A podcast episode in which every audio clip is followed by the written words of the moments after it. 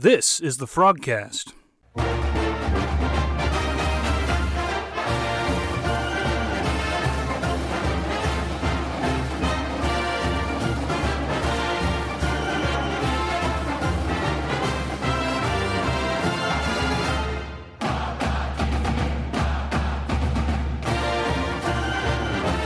Everyone, and welcome to the Frogcast. We are well inside of a month before the Frogs kick off. Just a few more weeks until we will be enjoying football at Amon Carter Stadium. We're going to talk about a lot that's going on in recruiting. Fall camp has started. Urban Meyer may or may not be out of a job. We're going to talk about that and so much more on this episode of the Frogcast. Well, here we are in this off season. It feels as if it's never going to get here, and then the last few or two or three weeks are the hardest as the way to kind of kind of creeps towards us. Daniel, what do you do during the off season to survive? How do you survive the off season, my friend? Besides crashing my motorcycle, Besides crashing your motorcycle, yes. uh, mostly I watch old games. Um, normally, like um, TCU baseball, when it's doing what it should be doing, which is being in the postseason, uh, it stretches the um, or it shrinks the the complete off season a little bit, and you know you can usually pull you all the way through June, so you really only have July and August. Well, they didn't do that this year, so it um, wasn't wasn't quite as good. But yeah, every day I watch a game or two. Um, I try to watch most of last year's games, uh, maybe once or twice, just kind of have it on while I'm working, and then another time where I pay more attention to it. I don't watch. Usually, I start actually with the Sun Bowl and kind of work. yeah. We're going to go back to 1998 and then move forward with every major victory since then. That'll It- fill the yeah. season. yeah, it's it's a a great way to you know just relive, relive all the fun, but you know watch all the games. I don't watch any games that we lost. Um, I don't. I, I still haven't even seen um, sixty one fifty eight uh, a second time. I've only seen it the once live, and so. Hey. Uh, but that's what I do. That's a true fan right there. I like watching the Sun Bowl because it's a great reminder that Patrick Batteaux is a better quarterback than Carson Palmer. So that's what I like to do. Jeremy, how do you survive the offseason here, my friend? Well, I mean, this was the first year in a long time that the basketball team was pretty good, so I got a chance to cover Yeah. that. Uh, and then you got camps and uh, more camps, seven on seven, more camps. Recruiting never sleeps, so I'm pretty much never bored with that aspect of everything. But football is, uh, you know, it's where it's at. I get bored when I'm not going to camps or watching recruiting. Watch a lot of watch a lot of shows on Netflix watch some uh, you know binge watch different episodes of shows that I haven't ever seen before in my life that if I got a little extra time I'll go in there and watch them as much as I can right now I'm stuck on Yellowstone which sucks because it's football season and I got other stuff I got to do first before I can watch it but I recommend that show Yellowstone watch it Well, it's nine. It's nine twenty-five on a Monday night, and as soon as we get done with this, and we will be done by ten fourteen, because I got to go watch season four, episode one of Better Call Saul. So that's Oh my my. go-to. I'm looking forward to that. Big, big fan of Better Call Saul. So Great show. I gotta I gotta catch up on season three. I don't think I even started it. oh, you need you Okay. need to do it. You'll watch it all in a day or two. is it I mean I watched we Break- gotta- I binged Breaking Bad is it is it pretty good is it just like that it starts slow, but you'll enjoy it. It it's not it's not a it's not dry. It's just slow, and it it builds, and you like realize how it's all of a sudden you realize you've been stressed out for four episodes. I love it. I love it, and there's a lot It's of a- convergence. Yeah, and but don't don't expect to be as good as Breaking Bad because nothing will be that good. But it's it's fantastic in its in its own right. But it's Yeah. not as probably not as I haven't. There wasn't any in, super intense moments like Breaking Bad had. Uh, you haven't watched season three. Ah, see, dang it! All right, I'll do that when There we get go. off. All right, perfect. football practice has started. I know everybody wanted to get our in, insight on Breaking Bad, um, but football has started. Jeremy, you were out there for uh, the first practice. You've had some media availability as well as the the media day before practice even started. Just give us a couple of takeaways from the first practice and your first interaction with the players and with the staff. I know that you put out some really good articles on 24 7. If you're not a member, you should be. But just what's a couple of takeaways that you've gotten so far just in be- your exposure to the program this week? well, man, that's a it's a broad question. I mean, there's there's so many different things. I mean, Thursday we met with you know obviously Coach Patterson, Sonny Cumbie, Chad Glasgow, uh, several players, Ross Blacklock, Julius Lewis. I, I still got to get caught up on a lot of those stories um, from some of those guys I spoke with. Um, practice was pretty good. I think it's probably going to be the only open practice they have to the media all year. Um, surprisingly, it was just me and uh, Drew Davison that kind of stuck around out there and, and, watched the whole thing. But um, it, you know, interesting things. Uh, probably is the most athletic team I've seen out there. I say that every year because it just seems to get better every year. I mean, the recruiting has obviously changed. Uh, the look of what TCU's football team looks like. I mean, the safety position's bigger, corner position's bigger, offensive line, running backs is obviously big with Darius and Sewo. Um, the quarterback depth chart, depth chart looks as talented as I've ever seen it, and that's one thing that I asked Sonny on Thursday if this was the most talented group of quarterbacks he's had since being at TCU, and he said, "Yeah, it is."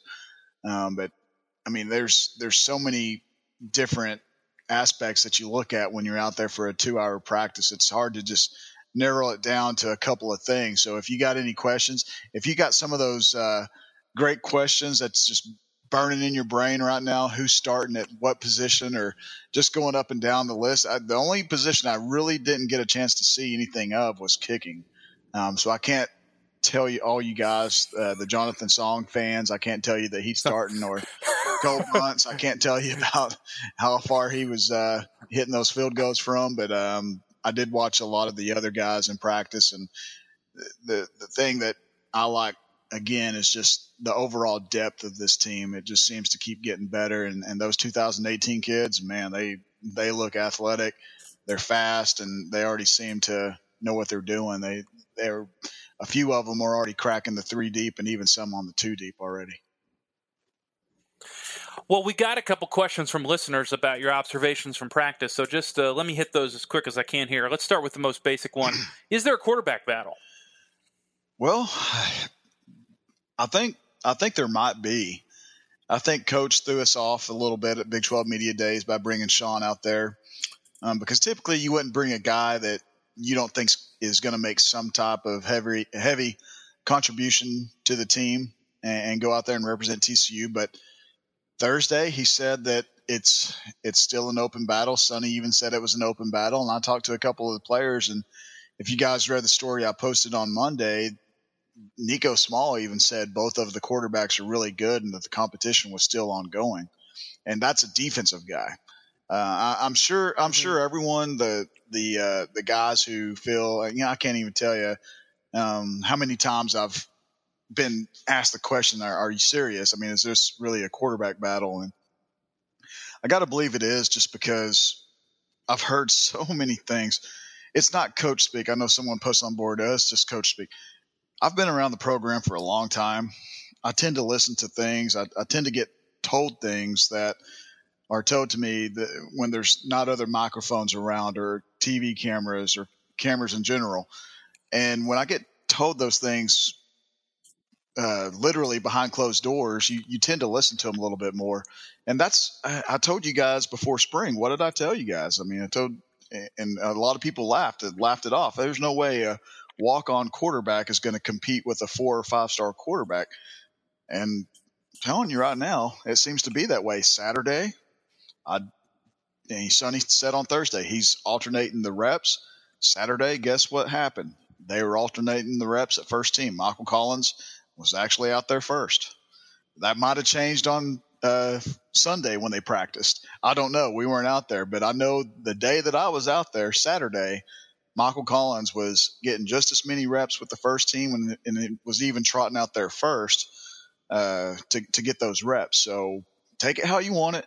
You can shake your head. You can, whatever. You can do whatever you want to say.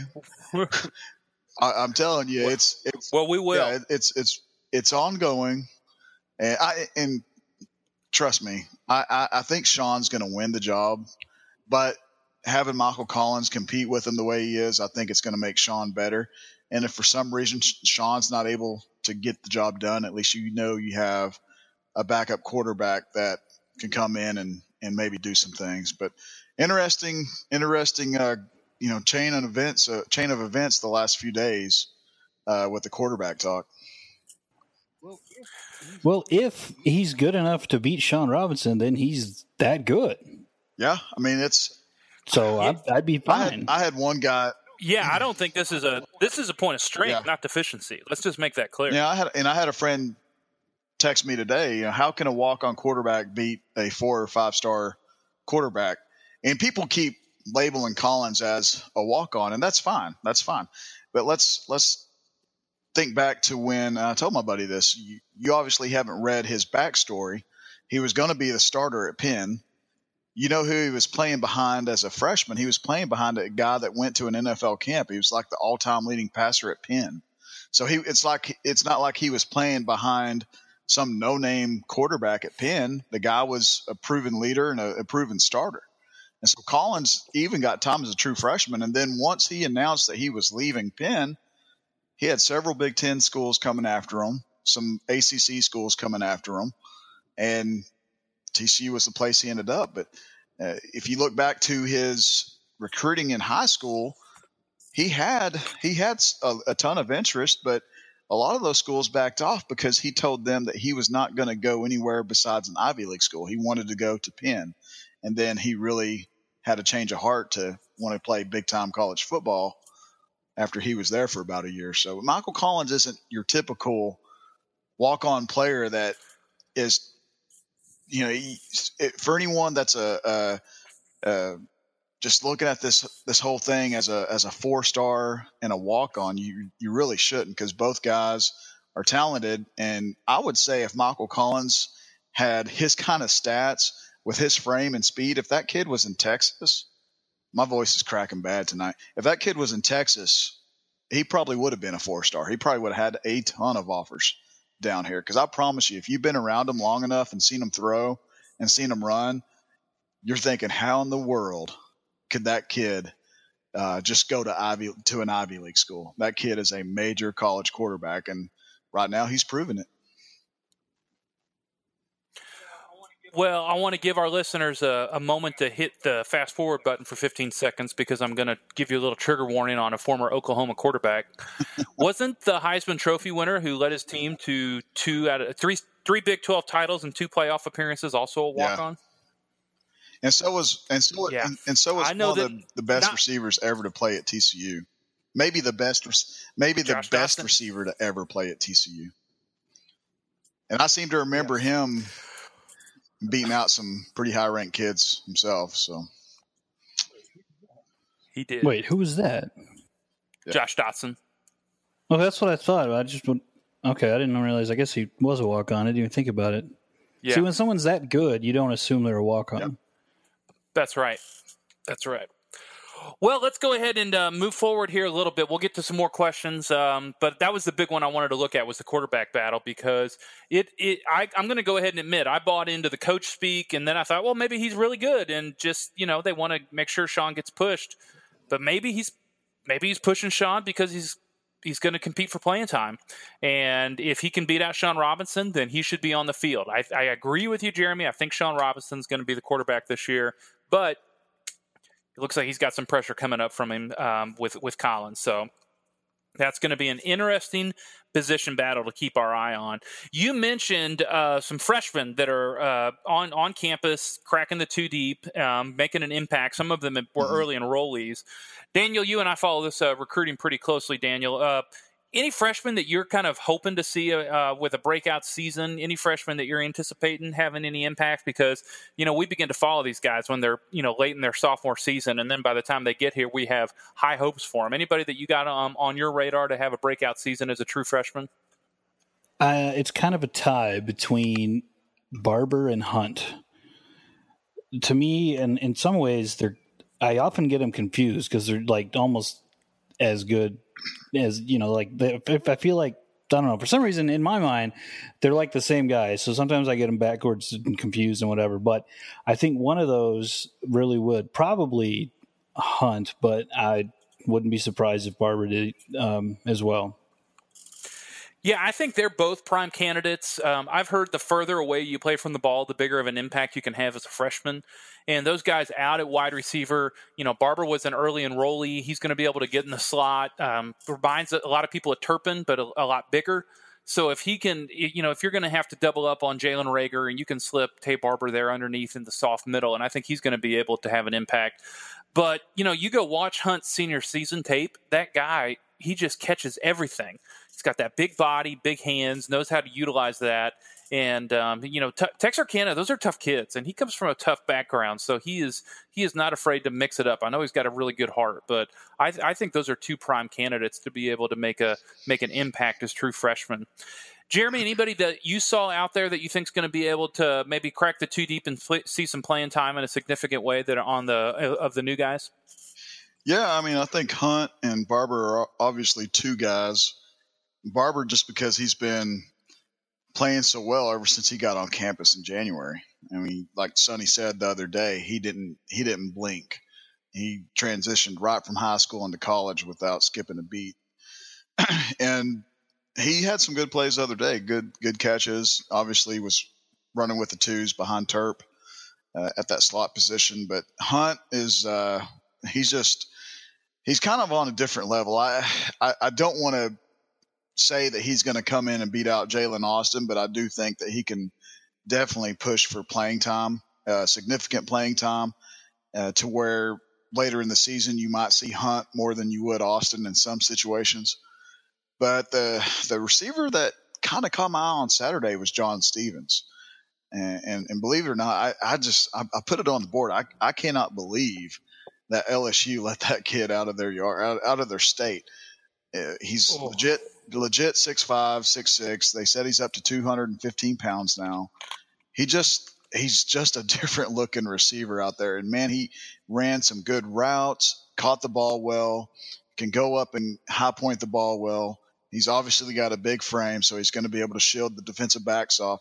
He had a really good workout at one on ones. And obviously I asked Coach Patterson about it after the practice and he said he had he's had some really good practices, and that was just through two days. But defensively, Ochaun Mathis looks like a freak. I mean, I, I sat over there and I made comments that, how in the hell are you gonna, you guys gonna keep that kid off the field? And a lot of guys I talked to said he's the one that really has the best chance out of all the freshmen to, to really not only go in there and just play that four game new redshirt rule, but really go in there and attack the two deep, really be able to make some sort of contribution. It, they're not very deep uh, at defensive end as far as experience goes. You only have Banogu, LJ Collier, Epley, and that's really it. Uh, the other guys behind those guys don't have a ton of experience. Brandon Bowen's athletic, not a ton of experience. Gary Overshown's athletic, not a ton of experience. Dennis, Dennis Collins, the list goes on. So with his 6'5", 235 frame and his speed, he's going to have a chance to, to, to really compete for some early playing time. And Trevon uh, Moehrig Woodard, I think that's another kid that might have a chance. He was working with the uh, threes the other day, but Coach P said he's going to he's going to challenge for that backup free safety spot behind Niko Small. Athletically, he's one of the better looking freshmen out there. Good size frame, runs well had some nice pass breakups the other day. But those guys that I listed are probably the ones that I could see playing the most this year. You know, you mentioned John Stephens Jr., who I'm, I, I am very high on. I I like watching his basketball highlights as much as I did his football highlights. He posterized some poor kids in South Louisiana. That guy can dunk. But this is just your reminder. His sister is Sloane Stephens, yep. uh, World Tennis Association ranked number three player in the world at the last updating uh, last updating this summer. So she's the reigning U.S. Open champion, and she's won six uh, women's title, six women's tennis association titles. So he comes from good blood. I mean, my gosh, that guy's got some talent. So I, I I'm high on him. Obviously, you think of Barber, you think of Hunt because they're local and they stand out. Right. They're both they're both Texas kids. But my gosh, John, I think we can all agree this as as much as we love Texas high school football. There is something about a kid from Louisiana that's just got a little more grit, a little more fight. Uh, I don't know. I don't know if they coach them different down there. I don't know if it's the jambalaya, but those kids they just bring a little something extra to the field on both sides of the ball, and I'm really looking forward to seeing what Stephens can do. I will say this: that the skill position players, Coach Patterson said straight up that it's the most uh, deep that he's ever had. He he's he said at first the skill positions are the deepest. Then I came back and asked him, "Is this the deepest overall team you have?" Because you're you've got three and four deep at several positions. And that's when he said, Yeah, I think this might be the deepest team I've ever had. But he's really impressed with the skill guys they have right now. And there's there's a couple guys. Bryson Jackson's another one that had a really good practice on Saturday. Chase Van Wagner had a good practice. Uh, Emari Demercado, he had a good practice at running back. He's he's really surprised a lot of people. So uh, the line was kind of tough to judge because they they're not in pads, they're not really blocking anyone. Uh, but they do have some good size. Chris Dyke's a big kid. Uh, the uh, uh, Burnett kid's pretty big. He's he's got a barrel chest. He's he is solid, rock solid, and I think the class is going to be uh, pretty much. They're going to be involved in special teams, and I think a few of them will be in that two deep. Well, hit, let's hit two more things of what you saw when you were out there. Did you see anything from the offensive line? Not just new guys, but what, give give us. Any, I just told you. I know, but you gotta, you gotta, you gotta, you gotta tell me more because I'm. This is where my nerves are high. What do you want to know? All right, give me okay, your projection. Want, okay, give so me your left, give me your tackle. informed projection of the offensive line, both of your uh, your deep knowledge of, of football as well as is what a little church mouse told you. Okay, so what I saw on the offensive line was a bunch of standing around and going over schemes. I yeah, mean, there was co- no block. I coached that team. I mean, the first part. Yeah. No, no offense. I love, I love the offensive line, but it, it's tough to, it's tough to really go down and watch them if they're not really blocking anyone. Really, you're, you're learning technique, you're learning blocking schemes. It's a little bit funner to watch quarterbacks throw passes to receivers who are getting covered by defensive backs or running backs getting covered by linebacker. You know, it's it's a little bit more exciting than watching the offensive line kind of stand there. And if you looked at okay, just perfect example. Look at the pictures that I took the other day, and look at the offensive line pictures. What are they doing? They're just kind of standing there. They're in a big. Around. They're in a big group. They're in a big group, and that's that's no offense. I mean that that's part of Chris Thompson's coaching style. I mean, he that's what makes him so good is because he does uh, a lot of teaching. But the the offensive line in general, I, I did watch when they were in team, kind of where guys were lined up. I, did notice that Austin Myers was pulling in more of the first team reps than Anthony McKinney. That doesn't mean he's starting the battle. Still, they're still both working with the ones, but it was kind of like the Michael Collins Sean deal at quarterback. Austin would go out there with the first team unit first, and then when they came back out with the first team, it would be Anthony, and that's kind of how it was with with the quarterbacks as well. Um, left guard was uh, Cordell, and Cordell they have a lot of high expectations for him. I know last year it seemed that he was struggling struggling a little bit, but someone made a really good point. I forgot who it was on the board that said he might have looked like might have, might have looked like he was struggling just because he was surrounded by so many good offensive linemen. And when you think about it, he was. I mean, when, when you had mm-hmm. when you had Schlottmann out there and Morris and Noteboom and Pryor, I mean, you're talking four guys that are in NFL camps. So he's he's probably going to look the the least experienced and probably not knowing what the heck he's doing most of the time. But he did actually have a pretty decent season. Center was Kelton Hollins. I, I knew Kelton was going to go there. Chris Gaynor was backing him up. Right guard is the, the battle that I'm kind of waiting to see how it plays out. You had Casey McDermott Vi that was starting, and then Wes Harris was backing him up.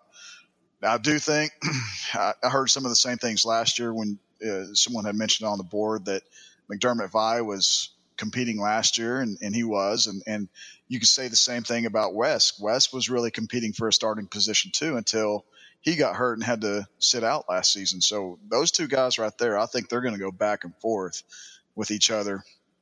And it could be one of those deals where whoever's not starting, they could become part of that eight man rotation. Like Coach Patterson said the other day, you want to have your starting five, then you want to have a backup tackle, a backup guard that can play both guard spots, and a uh, backup center.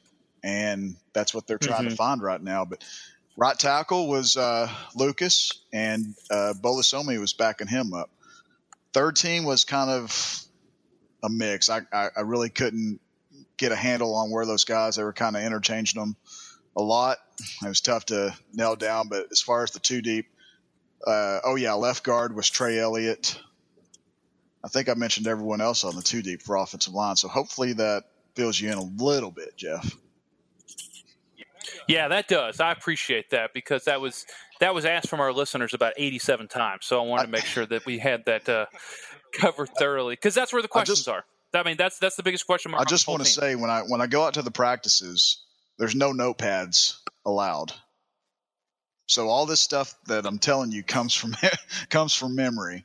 And so, well, you know, I, that rolls right into our next. Sometimes question. I forget what I what I see, um, but sometimes it takes someone asking me, and then I'm like, oh, okay. This is a great. That's a great uh, transition. How paranoid is Coach Patterson about people being on his practice field?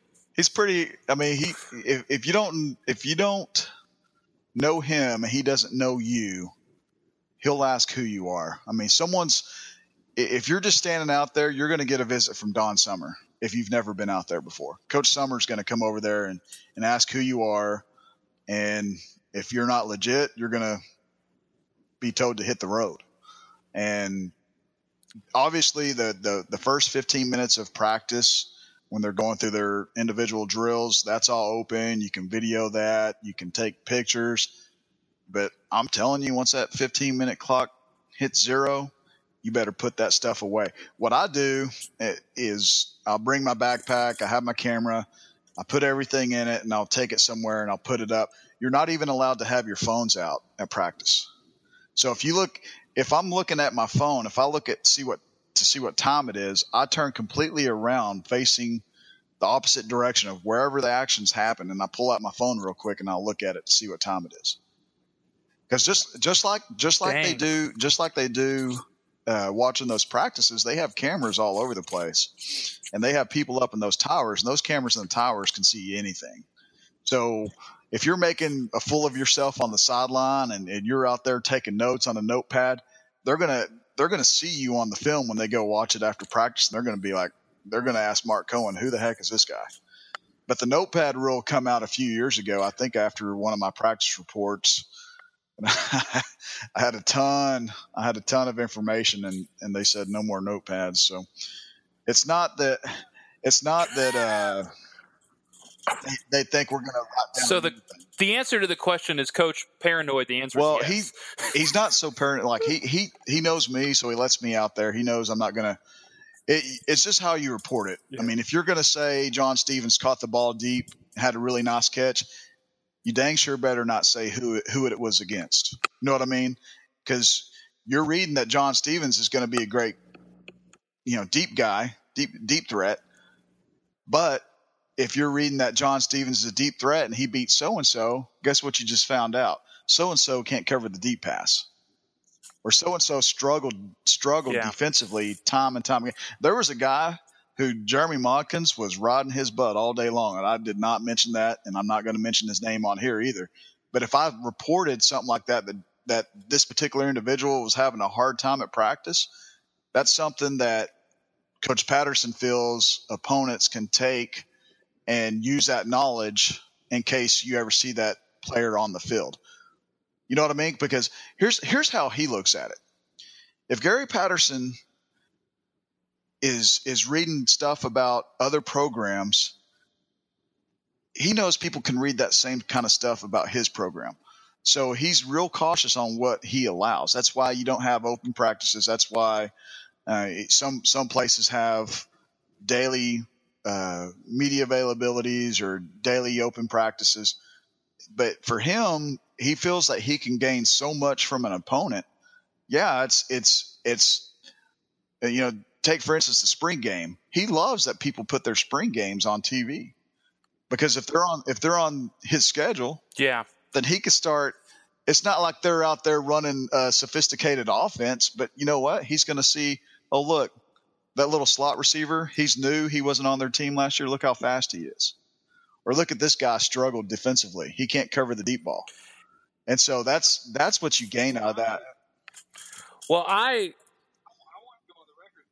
I, w- I want to go on the record saying I approve of this. This is not me being snarky. I, I love that attitude. I love that every every corner can be every, every advantage can be created. Every uh, every situation can be exploited to the advantage of the team and I, I like that. I know that every now and then fans are a little finicky, like, well, I wish we could know more. I wish you could get into practice more. But in the end, all that does is that all that does is help solidify why Patterson is so good at what he does. Because every situation that he can find an advantage, he's going to, whether that's on the recruiting trail or the way that he lets practice be covered. And sometimes you wish you had another video of the offensive line standing around, but if it uh, if it helps if it if it gets the word out about what what he doesn't want anybody to know, then it's uh, no need to do it. I think it's a good way to do it.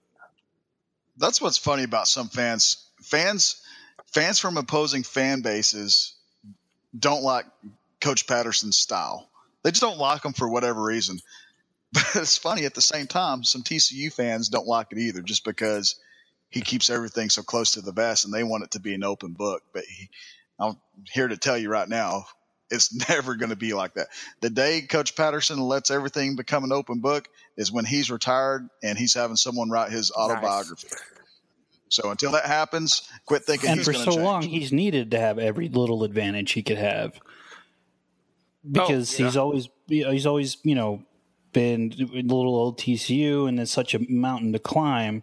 And and look look, look where it's gotten it. So all all power to it, man. Yeah, more power to him. Well, let's switch gears here and, and wrap up what we heard about um, practice and kind of getting the season off to a start here. Let's switch gears to recruiting. Let's uh, real quick. We had a, a, new commitment from maybe the first of the three from Newton, but we had our first commitment of the Newton three. Jeremy, give us a little update about how that went down and maybe, where the other two guys stand on their timeline of uh, possibly becoming frogs. Well, Josh actually committed to TCU over a week ago. He was a silent commit to them, and uh, really wanted to do the video thing, and so you know no one was going to say anything about him committing. I think uh, I think Barlow was going to be the next in line. I, I, I just got the sense that he was really really feeling TCU. Uh, when I talked to him last, I, I had a chance to talk to him in person because they were up there on campus the same time I was, and it just just the quotes he had was just genuine. Uh, I know he loves the place. Obviously, with Josh committing, it's his, one of his best friends, and that's something that they've always talked about is, is playing together. Uh, not not only Josh and Darwin, but uh, Tamazier as well. With Tamazier, I, I, I don't know how much, and I think I've said this before. I, I don't know if he's going to be one of those kids that will commit right away, but I do know from talking to several people that the Newton coach wants all three of them to be done with the process before the season starts. Of the three, I think the only one that would probably listen to others is Tamazier, but I, I do know that uh, he obviously sees what TCU wants him as. They're recruiting him as a receiver. They're um, he, he, they've made it known that he's one of their top pro- project or prospects, not projects, prospects at receiver. And you saw tonight that uh, Dylan Wright committed to A&M. So, uh, not that he was a top receiver prospect for them, but it's another big receiver off the board. So, getting a guy like Brown would obviously help them uh, at receiver, especially with not knowing if Omar Manning's going to be back for sure or not. I think uh, I think Barlow the most impressive thing that he saw up there was the fact that you have uh, Demarque Foster, which is the top rated running back, four star, number one in Texas. He's committed. And when he was on that visit, Coach Luper did a great job of getting Darius and Sewo over there uh, to the camp and, and helping them work that camp because it gave them an opportunity to also talk with Darwin and kind of tell the, him the advantages of having a two back system to where you have Darius as a guy that is more of a scat back, lightning top back, and you have Sewo, that's the Thunder. And, and that's kind of how it would be with Demarque and Darwin. Demarque, even though he's really fast, he's also a very powerful runner, and, and Darwin is a slick runner. So having those two guys as a one-two punch, especially with Darius and Sewo entering their junior season, if they're around for next year, they're going to be a, they're going to be seniors, so they'll only have one year left. So if you look at the the playing time for both those running backs for this class, it would be three years, and so that's a lot of playing time for a running back. But yeah, I think they're in great position for for those two guys. Peyton Powell, I'm still on the fence about. I know he was up there. I think he really wants an opportunity to play quarterback. And someone asked me that on, you know, if if they're really thinking about it. Yeah, they'll they'll let him they'll let him get up there and, and see what he can do. But it reminds me of the the the kid a few years ago that really wanted to play quarterback, played quarterback in high school, and went to TCU and lasted at quarterback for a week before he realized he needs to be playing receiver. And that was Kolby Listenbee. Sorry, I know you Frog fans hate right. to hear that name right now, but that was kind of that I, was that when was. You started that story. I thought you were going to say D'Eriq King. Oh no no no no! I mean, I, mean, I know he never ended up here. D'Eriq, D'Eriq actually. D'Eriq King. Yeah. yeah. he. I mean, he's he's done well at Houston. I mean, he's going to be the face of the I program so this year. I mean, he's yeah he's done well at quarterback. But no, it, it, and that's how it is. Peyton Peyton sees the opportunities as a as a quarterback, but I'm going to tell you, you're you're going to have to be damn good to come in and beat out Max Duggan at quarterback. Oh. Uh, I mean, Max is incredible. Max is incredible. Max has all the intangibles that you want in a quarterback. The, the kid it has a has a great strong arm. He's very accurate. He's very quick. In this offense, you want to have a kid that can run around if things break down in the pocket. Max can do that. But the thing I like the most about Max is he, he just he just seems like a leader out there. He's just already just in a camp camp setting. He doesn't know 90% of the kids, 95% of the kids he's throwing to out there, but he's he's talking them up, he's telling them great job, he's giving them hints when they come back to the to the huddle, hey, run the route this way and you know just just a, showing great leadership out there and like I said, you, you better be dang good to to be able to come in and, and beat out Max Duggan because you're talking about a quarterback that is a dual threat quarterback with pro style abilities. So put that together. And he's already rated as the number three quarterback by us by 24 seven. And I honestly, I mean, he's to me, he's, he's a top five overall quarterback in the country, period. No, I mean, no argument. That's, Dang. that's, that's, that's my opinion. I mean, they, they, I'll tell you guys later what some of the coaches said about Max uh, at that camp. I can overhear them, but it's pretty pretty funny stuff. But you know, just based off how good the kid is, I, I personally think I haven't seen. I, I, I, mentioned it on the board. I haven't seen a kid throw the football like that since uh, Trevone Boykin was going into his junior season, and I think I, I, was trying to talk to Jeremiah about it. We couldn't remember exactly, but we think he broke a kid's finger at a camp before because he was throwing passes so hard. But that's been that's been since I when did I can't remember when Trey came out. If he was uh, that, that would have been 2011 of, or was that 2012? He was part of yeah, the two, he was part of the 2011 yeah. class. So that was back in 2009. So that would have been that would have been summer yeah. of 09. So 09, yeah. you know, nearly 10 years since I've seen a quarterback throw like that at a camp for TCU.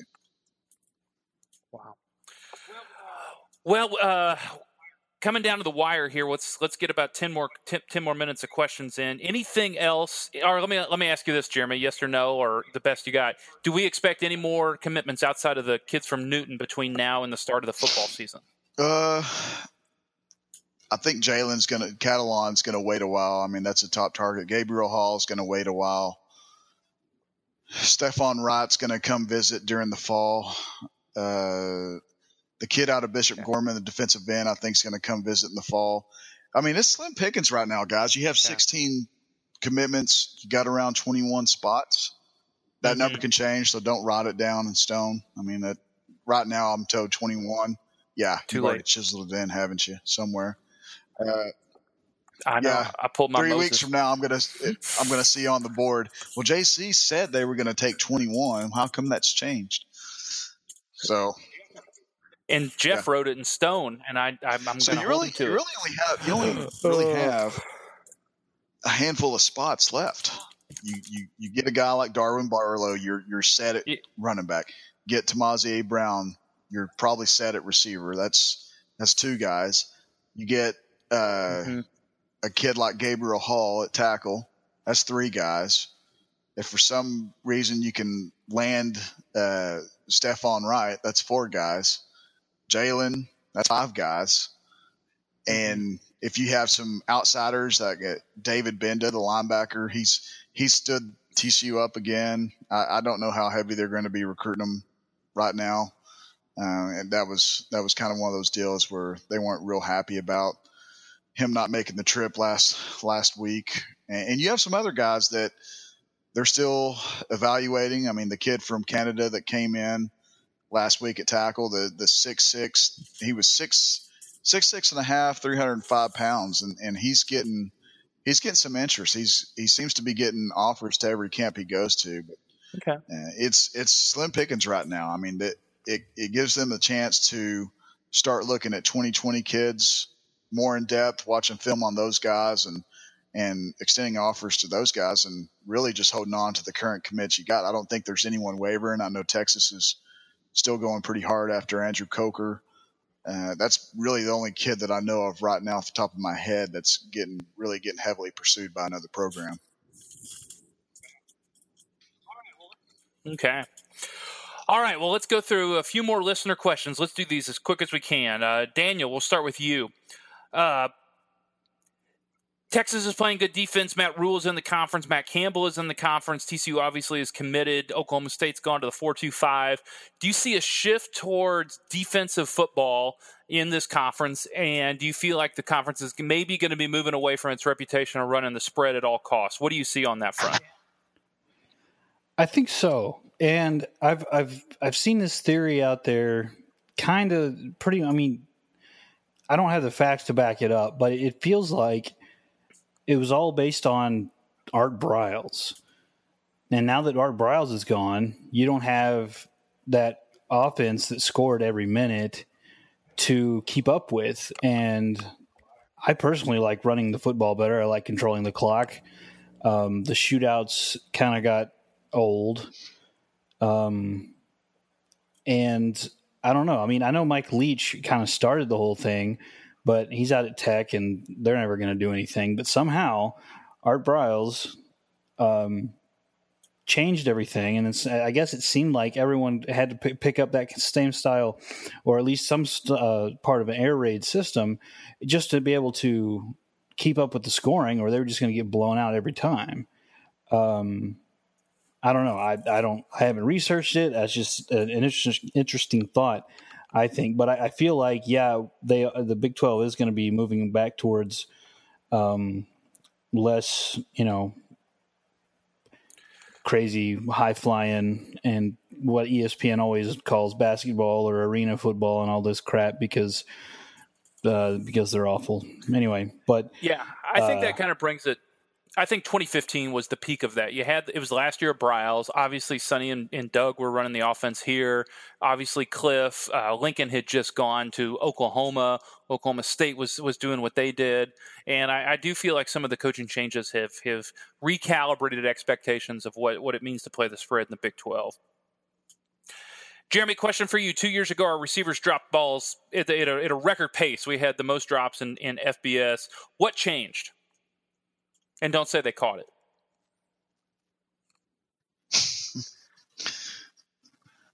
Uh, more catchable balls, I guess.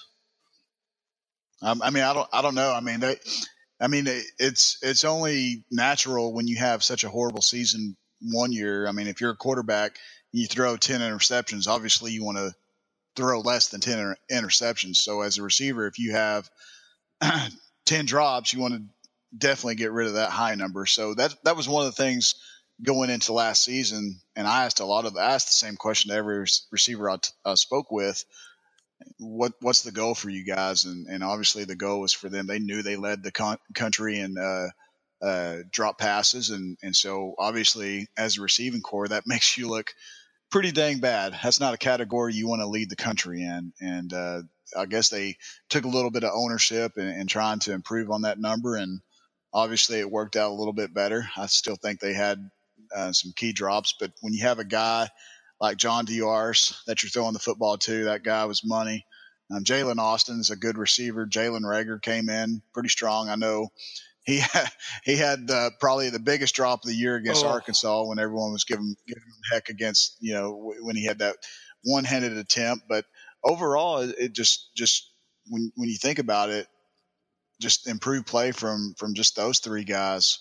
That's gonna that's gonna help that stat go down a little bit lower. But yeah, I mean that's that's something that I and TCU needs to keep improving on. They've got such a talented group of guys that it's it's hard to think that they can have so many drops. But this year, I mean, they're going to have to haul them in, especially with new quarterbacks. One word answer from both of you, Daniel. Will Urban Meyer be coaching on September 15th at Jerry World against TCU? Mm, no. Jeremy? Yes. I'm going to agree with Jeremy. I think it's yes. I'm afraid that it is yes. I wish it. I wish it was no, but I'm going to go with no, and I hope that that's it. But it probably is going to be yeah. Yeah. If you haven't, uh, if you haven't met the bottom feeders of society, go out and look at some of the folks that were at the quote support Urban Meyer protest outside of the stadium. I know there's only 200 people there, and 200 people don't speak for a state and they don't speak for a university, but oh man, I love that they were blaming quote ESPN bias for this story. Now, the guy that broke the story was fired by ESPN 18 months ago in their layoffs. But hey, don't let the truth get in the way of a really good meme born out of your ignorance. So that's. and it's not like Ohio State is a gigantic cash cow for ESPN. No, no, no, no, no, no, no, no. I like Brett McMurphy. That's just like did, didn't we talk about this a long time ago with the with the Penn State documentary they had on Netflix? Uh, I can't remember what it's called. Gosh dang it, something Happy Valley. Oh, but man, just just the way people were, even after all these allegations came out, and and Paterno was said to have known about a lot of this stuff.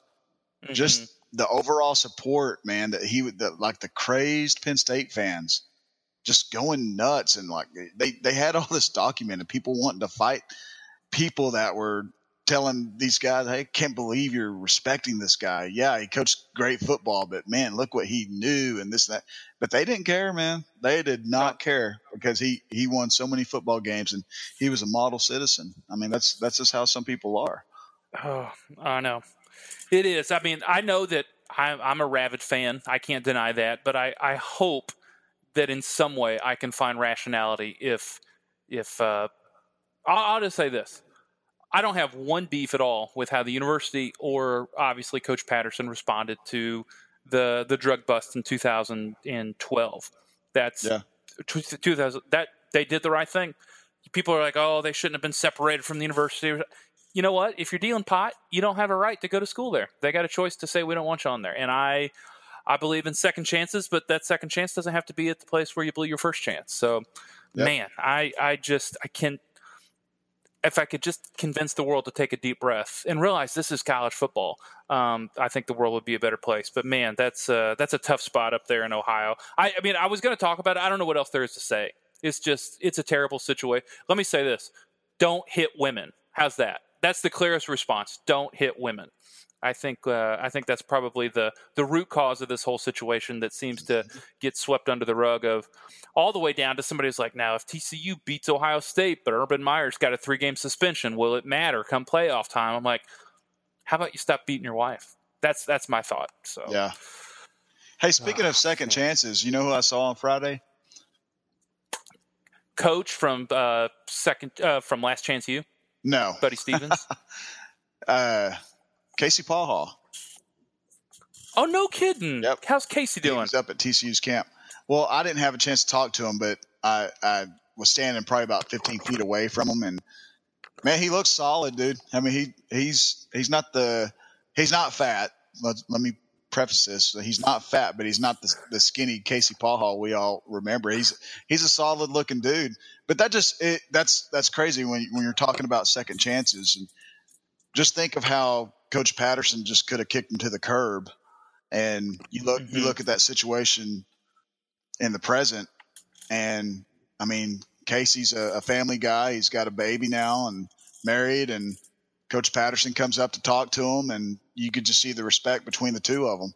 And that's and people always wonder why people, you know, after they're done playing football, how come so many players come back to TCU? And that's that's why. I mean, it really is that's really why. is that family feel. No matter how many times people try to, you know, just talk bad about them, you have those select people that you can count on one hand, whereas the people that respect and and, and honor TCU's football program is countless. I mean, it's in the hundreds, and it, it's just funny to to see those uh, see those select players just kind of turning their back on the university the way they have. Yeah you can always get a camera in a in a in a storyline when when you say something negative, but the the hundreds and hundreds of players that have come through the program and got their degree and moved on with life and realized that there's something to accomplish in life outside of football.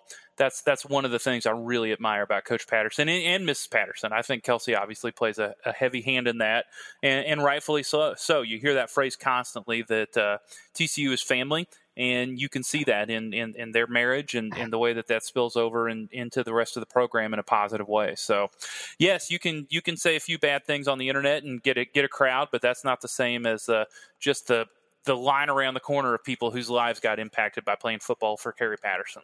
So. Well, folks, we're going to bring this to a to an end here. We appreciate you taking the time to listen to our podcast. If you haven't yet, please get on iTunes and subscribe to us. Give us a rating. Follow us on social media. You can follow me at the Frogcast. Uh, at the Frogcast TCU, as well as follow us on Facebook. And if you're not a member of Horn Frog Blitz 24 7, you've got to sign up now. This is where you're going to find all of that great insider information, Jeremy's ability to have strong sources inside of the program, as well as some other people that come on there and give us some good back and forth. If you if you believe if you love TCU football, if you want to know what's going on, there's no better place to be than Horn Frog Blitz. You got to sign up now. So for Jeremy and for Daniel, I'm Geoff Mitchell. Thanks so much for listening to the Frogcast.